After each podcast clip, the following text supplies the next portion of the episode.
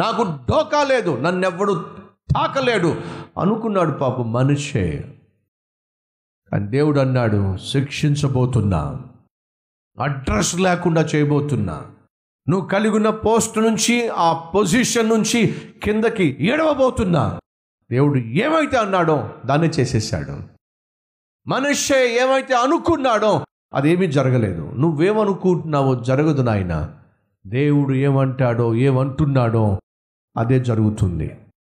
ఈరోజు నువ్వు ఏమి కలిగి ఉండి గర్విస్తున్నావో ఏది కలిగి ఉండి అతిశయిస్తున్నావో దేన్ని ఆధారం చేసుకొని లెక్క లేకుండా జీవిస్తున్నావో దాన్ని ఒక్క క్షణంలో దేవుడి దగ్గర నుంచి తీసేయగలడు. ఎందుకని? ఇచ్చింది ఆయనే కాబట్టి. ఈరోజు నువ్వు ఆరోగ్యం కలిగి ఉన్నావా? దేవుడు నీకు ఇచ్చాడు. ఈరోజు అందం కలిగి ఉన్నావా? దేవుడు నీకు ఇచ్చాడు. ఈరోజు ఆస్తిని కలిగి ఉన్నావా? దేవుడు నీకు ఇచ్చాడు. ఈరోజు ఇతరుల కంటే ఆధిక్యత కలిగి ఉన్నావా? దేవుడు నీకు ఇచ్చాడు ఈరోజు నువ్వు ఐశ్వర్యం కలిగి ఉన్నావా? దేవుడు నీకు ఇచ్చాడు నీ ఐశ్వర్యాన్ని నీ ఆధిక్యతను నీ ఆస్తిని నీ అందాన్ని నీ ఆరోగ్యాన్ని ఆధారం చేసుకొని దేవుణ్ణి మర్చిపోతున్నావా? ప్రమాదంలో పడతావు. మనిషే ప్రమాదంలో పడ్డాడు. ఎంతటి ప్రమాదంలో పడ్డాడంటే రాజ్యాన్ని కోల్పోయాడు.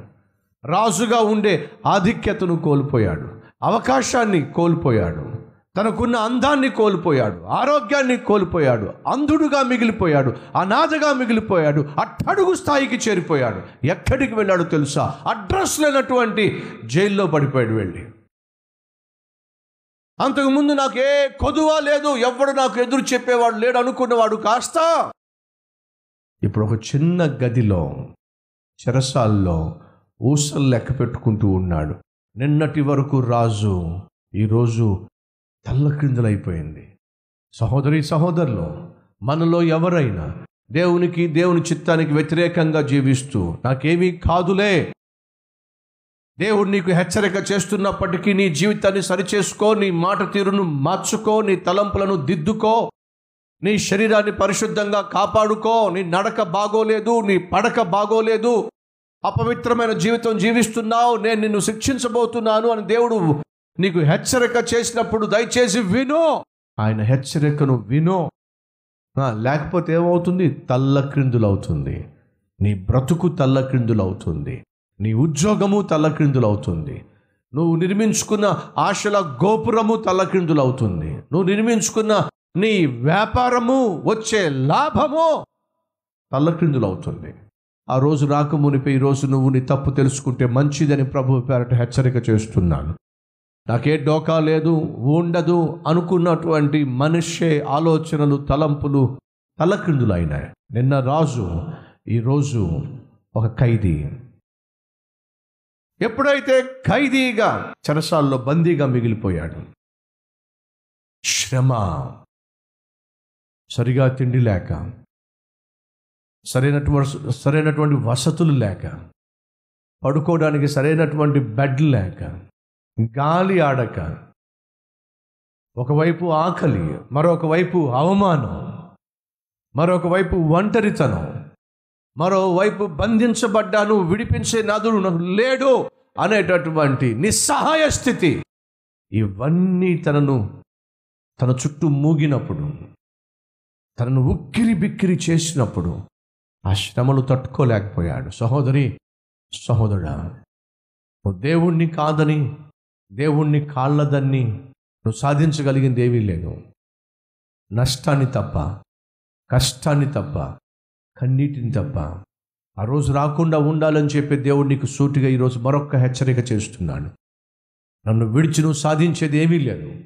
నా మాట వినకుండా నన్ను నాకు ఎదురు తిరిగి నువ్వు పొందుకోగలిగింది ఏమీ లేదు.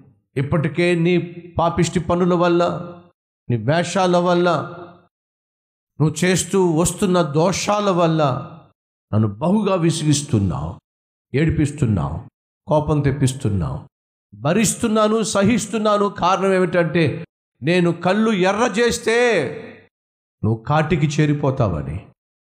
నువ్వు చావడం నాకు ఇష్టం లేదు కాబట్టి భరిస్తున్నాను. దాన్ని ఆసరాగా తీసుకొని ఇంకా నువ్వు ఆటలాడుతానంటే ఖచ్చితంగా నిన్ను నేను శిక్షిస్తాను. నిన్ను తల్లక్రిందులు చేస్తాను. ఆ రోజు రాకమునిపై మన జీవితాన్ని దిద్దుకుంటే ఎంత బాగుంటుంది.